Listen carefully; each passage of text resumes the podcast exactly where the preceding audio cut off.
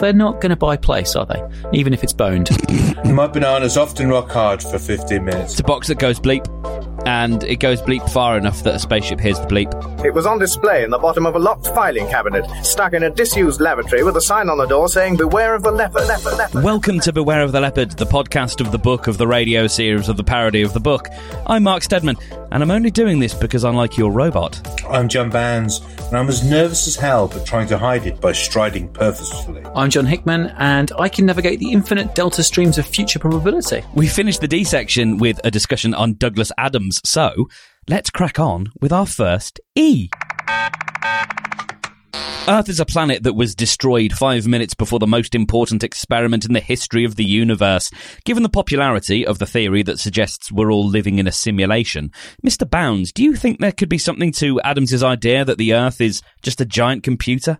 There's, there, if the, the old world, the world where things were either true or false, black or white, uh, the whole world where the politics was a zebra crossing, uh, and um, you know, if you stood in the wrong place, you'd get run over. but the, today's world, where everything is just not just Fifty Shades, but many, many, many shades of grey. There's a problematic thing hiding around every corner. There's nothing. There is nothing digital about our world. Uh, there's nothing binary about our world. Um, I, I don't know. I've not never really understood the idea of quantum computers, but I don't know if either of you two. But you, you and I have um, constructed a number of uh, random generators in our time.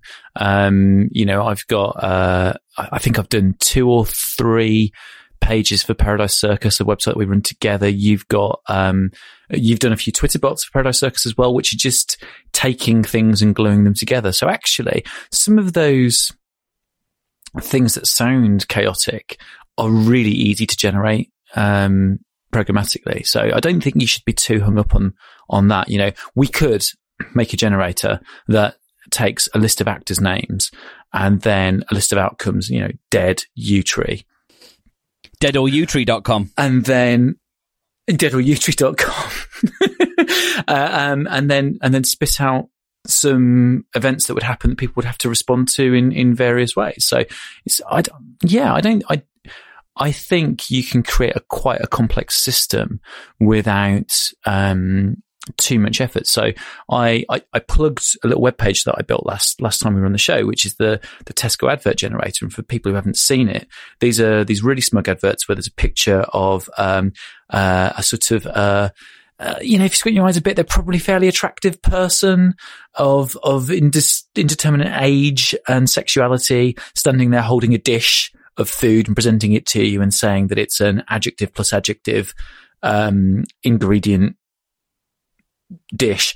And uh, that's really easy to build a corpus of data that can take the absolute piss out of it. And I think in 30 minutes of writing in words that amused me, I came up with three and a half million combinations. So it's. Have you have you seen the one where they've really uh, given up? Like all the things are like person that you might know and they're something to do with their life that you don't you have to project onto food dish. Have you seen the one where they've completely given up and it's just like Dave, he's really good with carrots, and it's like um, he's like, and he's in a sort of like um, Tesco uniform because he's the one who's responsible for getting your carrots to. It's not even carrots; it's probably fish. They always make a big thing about fish, oh, don't they? Supermarkets. I've never ever seen anybody buy anything that was fish. That Sainsbury's. Sainsbury's have, have, had a thing recently where they've been producing videos about um, uh, uh, uh, again, a kind of an inoffensively looking, sort of generically attractive young man on the deli counter who will cut an avocado for you.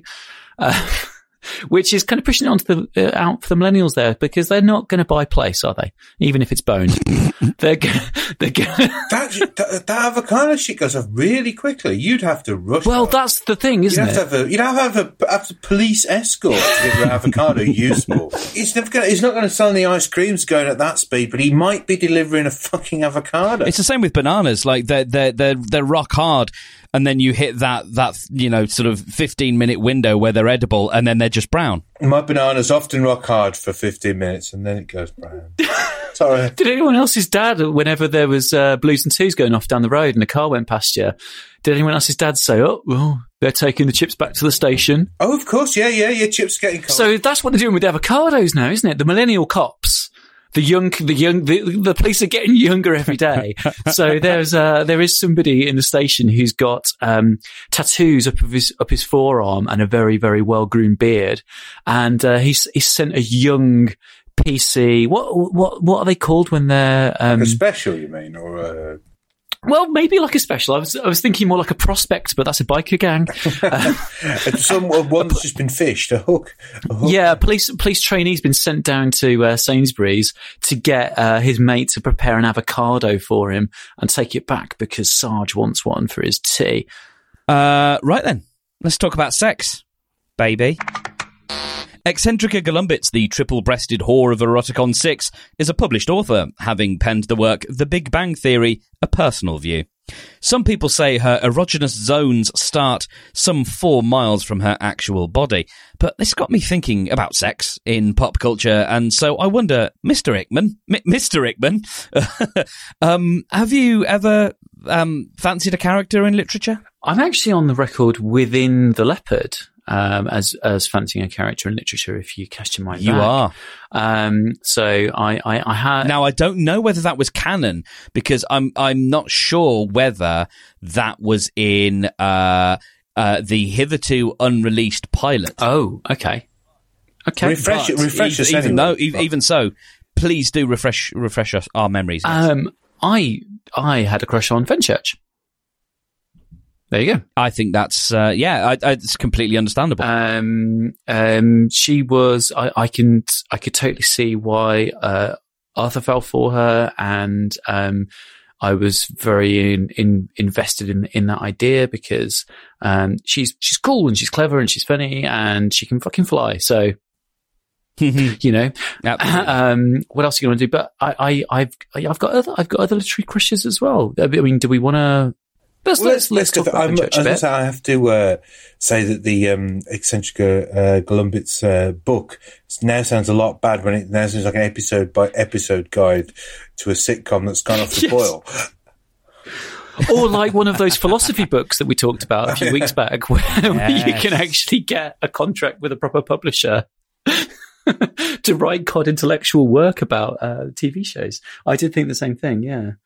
Um, what do we think about eccentric Gul- Gallumbits as a as a character? Do you think you would write that now? Um, is it is it unwoke or is it ironically woke?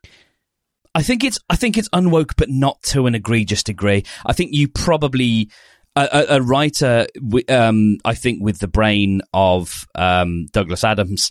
Uh, well, that would be Douglas Adams, but you know, someone who was writing um, clever, funny sci-fi now probably wouldn't make that joke. But I don't think it's one that we have to strike from the record. I'm in a strange position as a part-time audiobook narrator. I've been in the interesting position of actually fancying a character that I've had to read. Um, and it was a, a, a sort of um, a female best friend to a uh, a gay um, a male gay lead, and so I was uh, obviously playing all the parts. While you were reading oh yeah, mate, absolutely playing a blinder.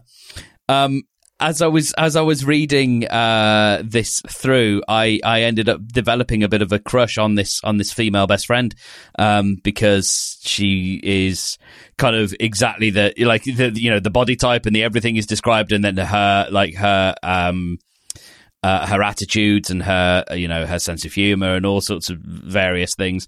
Her downplaying of, of her own intelligence, uh, you know, and, and interest in pop culture and, and various things. It, it, it just, yeah, it was one of those where I sort of finished the book and went, oh yeah, I think I quite fancy this character. There's a, there's something problematic though, isn't there? It's about fancying or falling in love with, which you know can happen. A sort of a, a fictional character in the fact that you're falling in love with someone not only doesn't exist, but is a product of someone else's uh, brain, is some sort of wish fulfillment. So I, I was thinking the only the, get quite close to. Um, I don't. We have recommended it, uh, Billy Liar, uh, by Keith Waterhouse, and the character in that of uh, Liz who is uh, Billy's sort of um, on-off girlfriend, who is a very much a sort of '60s free spirit, and tries to tempt him to go to uh, go off to London and uh, and make his own way in the world, but it never really happens. And um, but So another manic pixie dream girl. Then, yeah, I would really, have thought so. Yeah, but um, that's e- in terms of the in terms of the pure sense of what the archetype uh, has been described as. That's what they do, isn't it? yeah, I would have thought so. And that is um, even more sort of uh, wound up in the film version where she's played by Julie Christie in a um, sort of very sort of uh, yeah uh, floaty and confident way. Um, but yeah, yeah, it's. Uh, but I th- then I was thinking the um, well, the problem is, of course, I think with the uh, the word literature that uh, Mark uses in setting the question, because it just made me thinking about. Uh, I'm not sure I fancy anybody in uh, Shakespeare or in any of the uh, Chaucer things that I haven't actually read, but pretend, but well, pretend none I of, none do. of them washed, John. None of them washed, did they? That's the that's the thing. And they were all played by men. So, since it would appear that you like sci fi, perhaps you'll like this recommendation of a book by Felicia Day. It's called You're Never Weird on the Internet, and it's about the life of the online personality and nerd favourite. Felicia created her own web series as a way to make writing and acting work for herself and has since gone on to much acclaim. The book's great and you can get it in your ears instead of your eyes by going to audibletrial.com slash leopard and taking advantage of their 30-day free trial which also entitles you to pick up this book or any other book for zero monies. Uh, they've got an unmatched selection of titles to choose from, so if you haven't already discovered the pleasures of audiobooks, this is your opportunity. Just head to audibletrial.com slash leopard and get started. And to let Audible know that we sent you. And from the presumably all natural Ms. Gallumbits, we now move to some semi sentient silicon. A couple of weeks ago, we put up our poll to cast Eddie, the computer aboard the Starship Heart of Gold, and I can reveal that with 5% of the vote, it's Graham Norton. Uh, with 11%, we have Bruno Brookes, but equally tied for first place with over 27% apiece. It's Sarah Millican, Stephanie Cole, and Ringo Starr. So, in order to break this tie, the three of us are going to have one minute to make our case, and we will let you, the listener, decide on Twitter. So, I chose Millican, and that means I'm going to go first. And my time starts now. I think Millican is a great choice because, as we discussed uh, last week or a couple of weeks ago, she is. Uh, she can be very nurturing Hesitation. when she wants to be. Ten points to Gryffindor. She can be very nurturing when she wants to be, um, but she can also be uh, very acerbic, and she can make fun of the rest of the crew and potentially uh, the the cybernetic uh, devices on board as well. And I think that would make for something a lot more interesting, and it also gives us the chance to have an, an, actual other female character. Um, because there's you know there's there's no we, we really don't have a gender problem here at all and it would be i think absolutely wonderful to see uh, someone like Millican inhabit that role because she is funny she is uh, talented. I don't know if she's actually done any acting but i feel like she should she would do that kind of thing very well. Now, since John Bounds picked Stephanie Cole, you're up next to defend your choice, and you begin in three, two, one. So Stephanie Cole has the most wonderful radio uh, voice and personality. Uh, in terms of uh, visual uh, work, you may remember her from such works as uh, Waiting for God, the uh, sitcom about two people who shouldn't really have been in a care home, but were, and also Tenko, which Danny refused to believe was a real series. Um, when I mentioned when I put forward originally, but on radio she it, she pops up in all sorts of things. She's in Ed Reardon's Week, which I think is wonderful, and she's also in um, Cabin Pressure, John Finnemore sitcom, which I don't really like, but lots of people uh, do. Um, but what what she does brilliantly is she is able to um, let you know that she's f- absolutely above whatever's going on. She knows everything without making you uh, think that she's uh, is smug. She's she has a great. Uh... But anyway, yeah, she she she do a job. Uh, and since Mr. Hickman wasn't here for when we made the decision, uh, when we were when we were casting, I'm afraid you are left defending Ringo Starr. So, John, your time. Is this Danny's choice? No, this is mine as well. Um, Right. Your time begins now. John, we'll do this in the style of Stewart Lee and uh, Armando Iannucci or um, or your man from the day to day. Um, John, why? Well, Ringo, with peace and love, cares very deeply about you, but not enough to actually intervene in any of your shit. Uh, We're making a film here, John. Come on. We need someone who did, does give a shit. Ringo did a brilliant job on Thomas the Tank. He made you believe that those trains were trapped. Okay, I can get Michael Angelis for 10% cheaper. So, 15 seconds. no, um, I, I like what John said there. That does that does make sense. And it, he doesn't get emotional in the way he speaks, Ringo, ever. If you, especially if you watch the other, especially if you watch Thomas the Tank Engine. So, it's not a, it's not a bad shout, John. Well done for getting two in the top three. Um, that's that's all, Mark. That's all. We, that's all we've got. So to cast your vote as soon as you hear this, just tweet at BTL Podcast with the hashtag Sarah, Stephanie, or Ringo. I was going to go with the surnames, but I couldn't be bothered having to spell them out and then count all the misspellings. Uh, and we will reveal the results in a couple of weeks. So that is Sarah, Stephanie, or Ringo. And if there's a tie after that, we will make them fight to the death. And now, could somebody get the door? Edmund Lucy Fentible is the doorbot of the starship Titanic, voiced by Jonathan Kydd. He's the first character you meet when the ship crash lands in your house. Mr. Hickman, what does Douglas Adams have against houses, and why does he keep wanting to destroy them? Wh- Right. Firstly, you know you're posh when one of your names is androgynous. Yeah, I was going to say he's differently gendered from the gender you were assigned at birth. So, so that that's the basis of the, the of the Tesco generator is that I got a list of androgynous first names. Um, so that's weird. But then what's offendable as well? And why does he have such a posh name when he's a robot? And and a robot who's a minor servant. It's it's quite an aristocratic name for a very very menial, if slightly charming and uh, very slightly condescending um, robot. It's the name of a mountaineer that's down on its luck. Yes, absolutely. Uh, now, I'm going to have to press you uh, for an answer. What does Douglas Adams have against houses? So, from a basic plot point of view, it's it's just a way of sending characters on their way. But there's something interesting when you think about the house as symbolic in terms of the idea of an Englishman's home is his castle.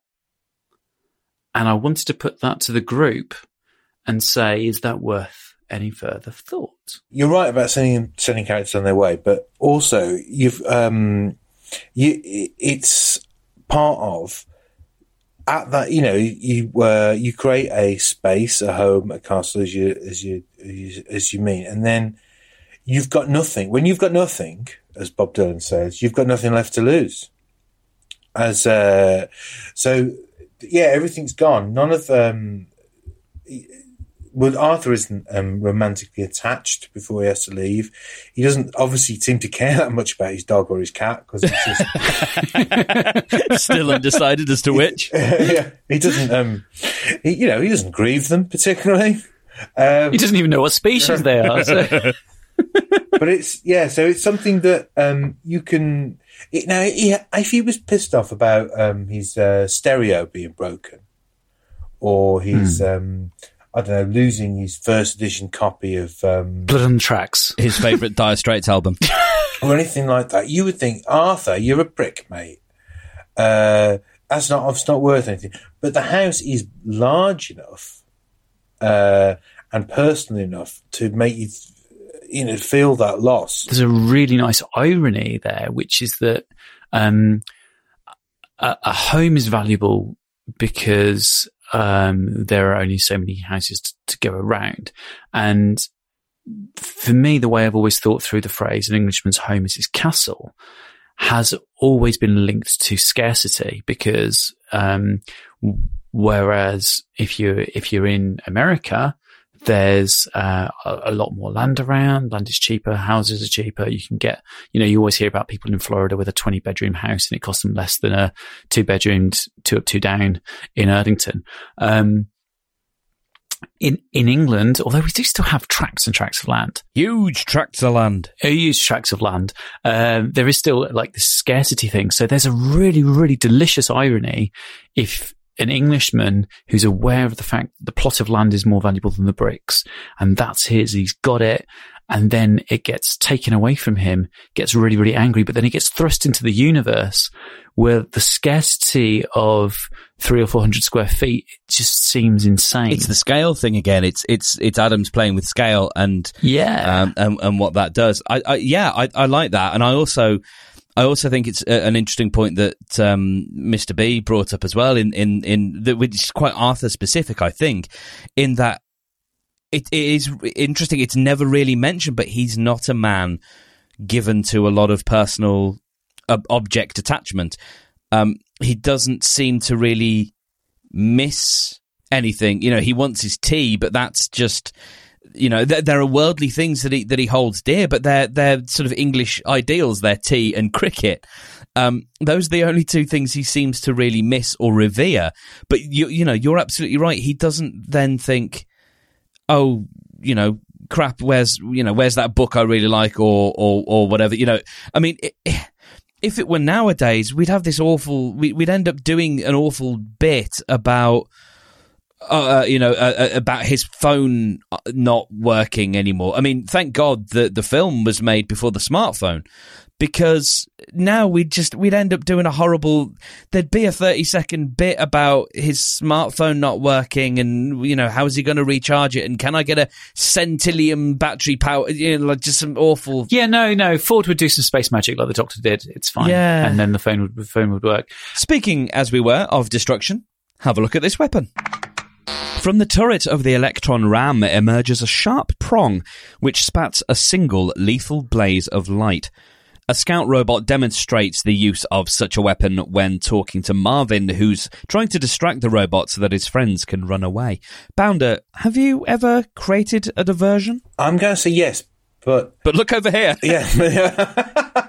yes, but first. Oh, but so farce, um, the distraction is the basis of um, lots of farce, and despite quite often having to quickly put my trousers on when the vicar turns up, um, the uh, farce is not particularly a part of my um, your repertoire. My sort of my repertoire, not particularly, but um, I was just thinking that um, it's also quite unusual in uh, books because it's uh, farce relies on layers of knowledge and stuff, which is different to is difficult to do in particularly in a sort of omniscient narrator uh, book and almost impossible in a single or close narrator uh, literary style.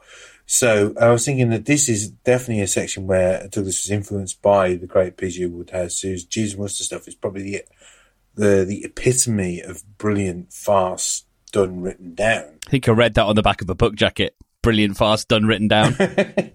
so, picture the scene uh, England had got to the World Cup in 1998, was holding southern France, which meant lots of people who didn't normally uh, travel to World Cup thought they could get over. Uh, me and some people I know got quite a lot of tickets for England's game against Romania in Toulouse, uh, which was uh, a lot of fun.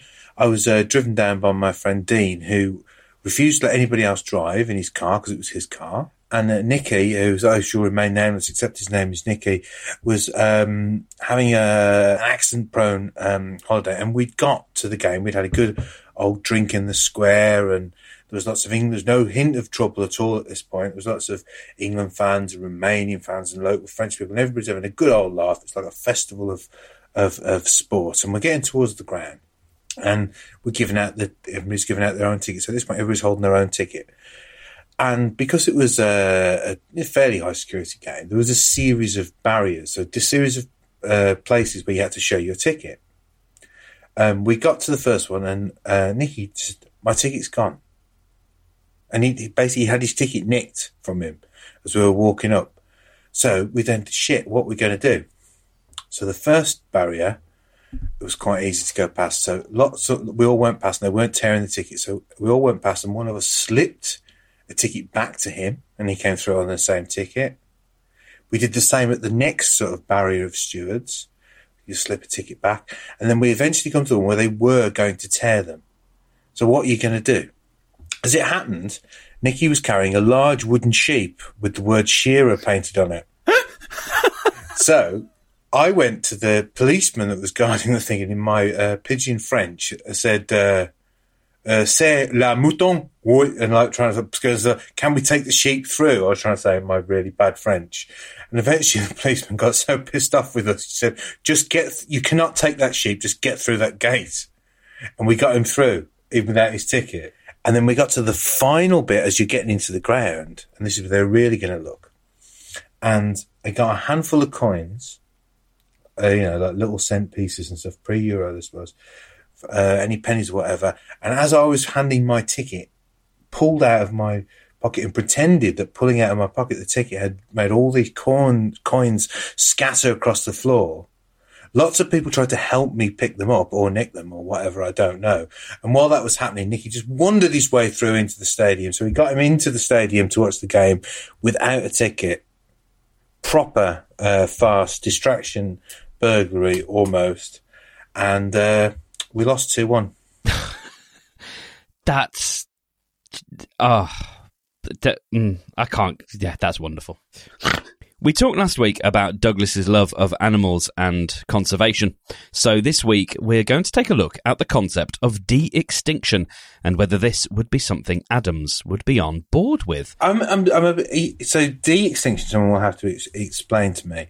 Um, so is that a little bit like um, Jurassic Park, which I've not seen? It might surprise you to hear, but I'm aware of the concept of. Have you really not, though? Have you really not? Okay, it's quite good. Yeah, no, it is. Gen- genuinely, it's good. The new one is not very good. So it's not quite the same as uh, what is happening in a few places, which they call uh, rewilding. No, it's not. It's not the same thing, but it's got it's got some of the same problems. So, So the best bit about the best bit about rewilding is that they, they basically they pick.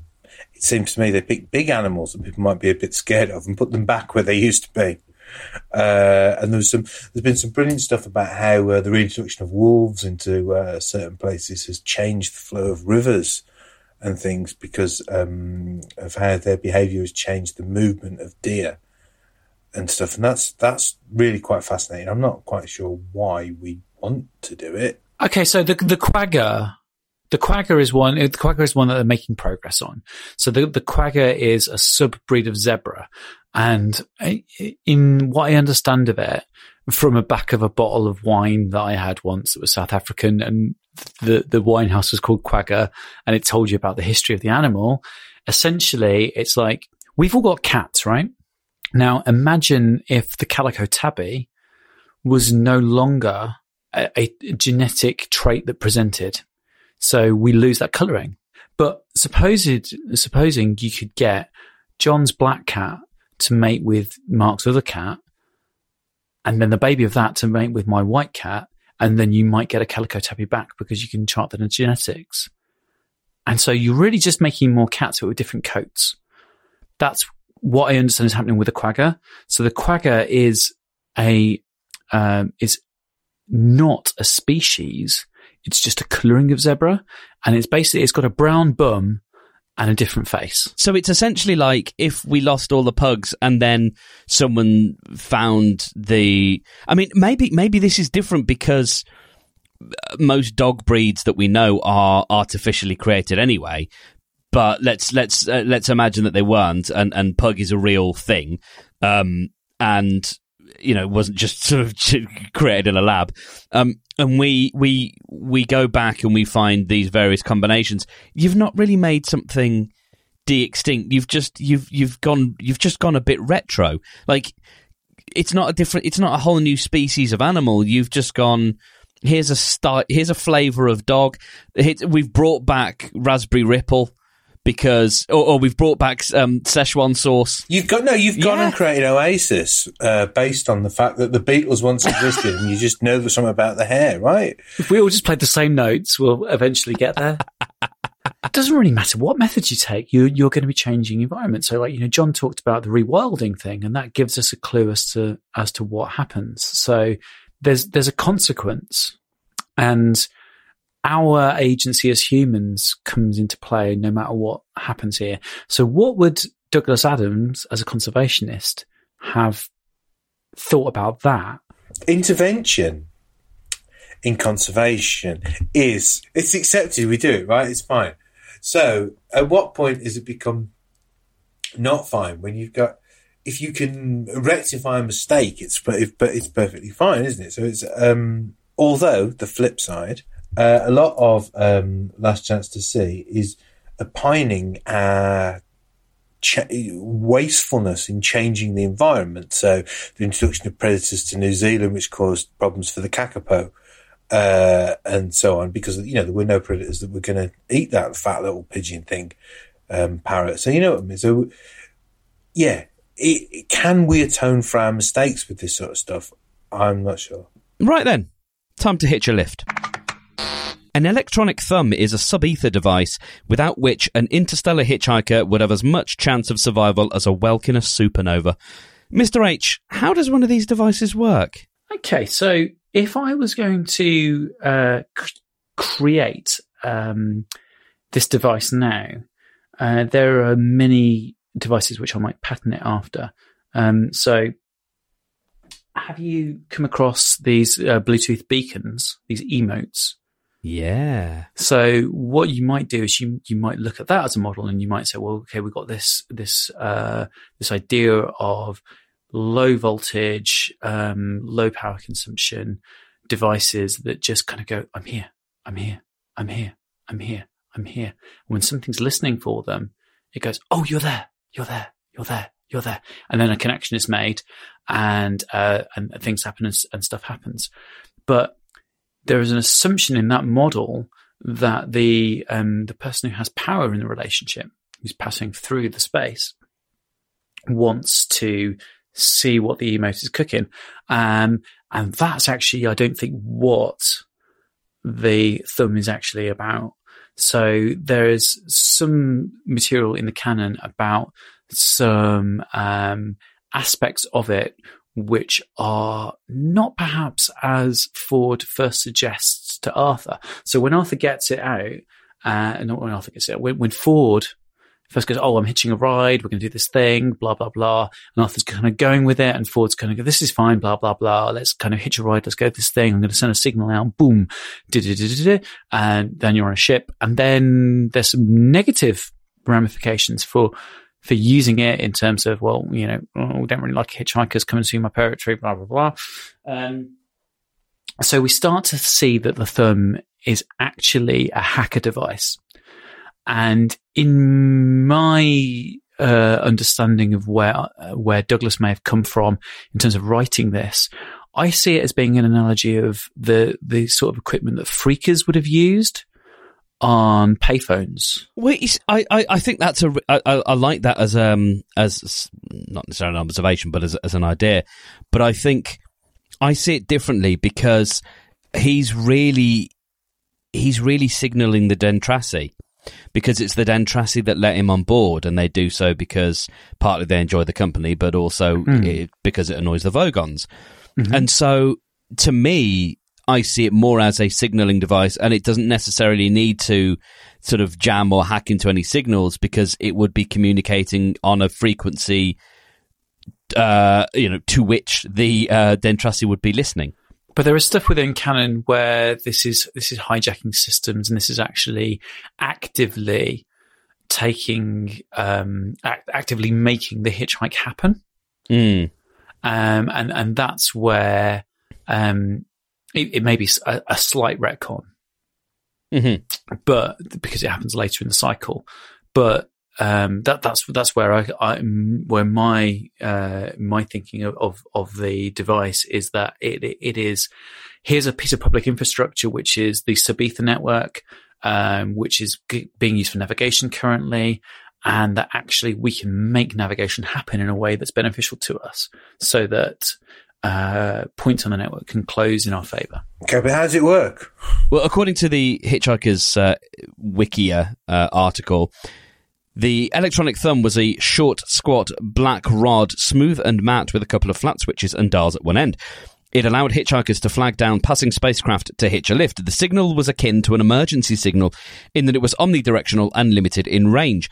The success one achieves in attracting a passing spacecraft depends on two things the proximity, sensitivity, and active mode of the spacecraft's receiver, and the desire and willingness of the craft's occupants to put up with a hitchhiker for the next leg of their journey. But how does it work? Um, it's a box that it's a box that goes bleep, and it goes bleep far enough that a spaceship hears bleep. and alas, that sound can only mean we've reached the end of another episode. Mr. Hickman, where can people go to find more of you? The internet. Aha, to the internet! Just type John Hickman into the internet. No, don't, because you'll find the other John Hickmans, because there's the one who killed the Human Torch and the other people. He's a Jonathan, though, isn't he, sir? Um, at John Hickman on Twitter is probably the best place to go. J to the O to the N. What about you, Bounder? Oh, just um, I'll pop over to uh, popandpolitics.co.uk and um, assuming I uh, think about something, I might write something on there that hasn't been uh, published elsewhere before. And that just about wraps it up for the Leopard. Do get in touch to share your thoughts. All the links you'll need are at btlpodcast.com, along with all of our past episodes and show notes. You can email us at uh, feedback at btlpodcast.com as well if you would like to get in touch. Thanks again to Audible for sponsoring this episode. Don't forget to pick up your free audiobook and start your 30-day free trial at audibletrial.com slash leopard. And we would very much appreciate a review, a star in Overcast, or any other way that you can make us feel special. We will be back next Thursday, so until then, share and enjoy.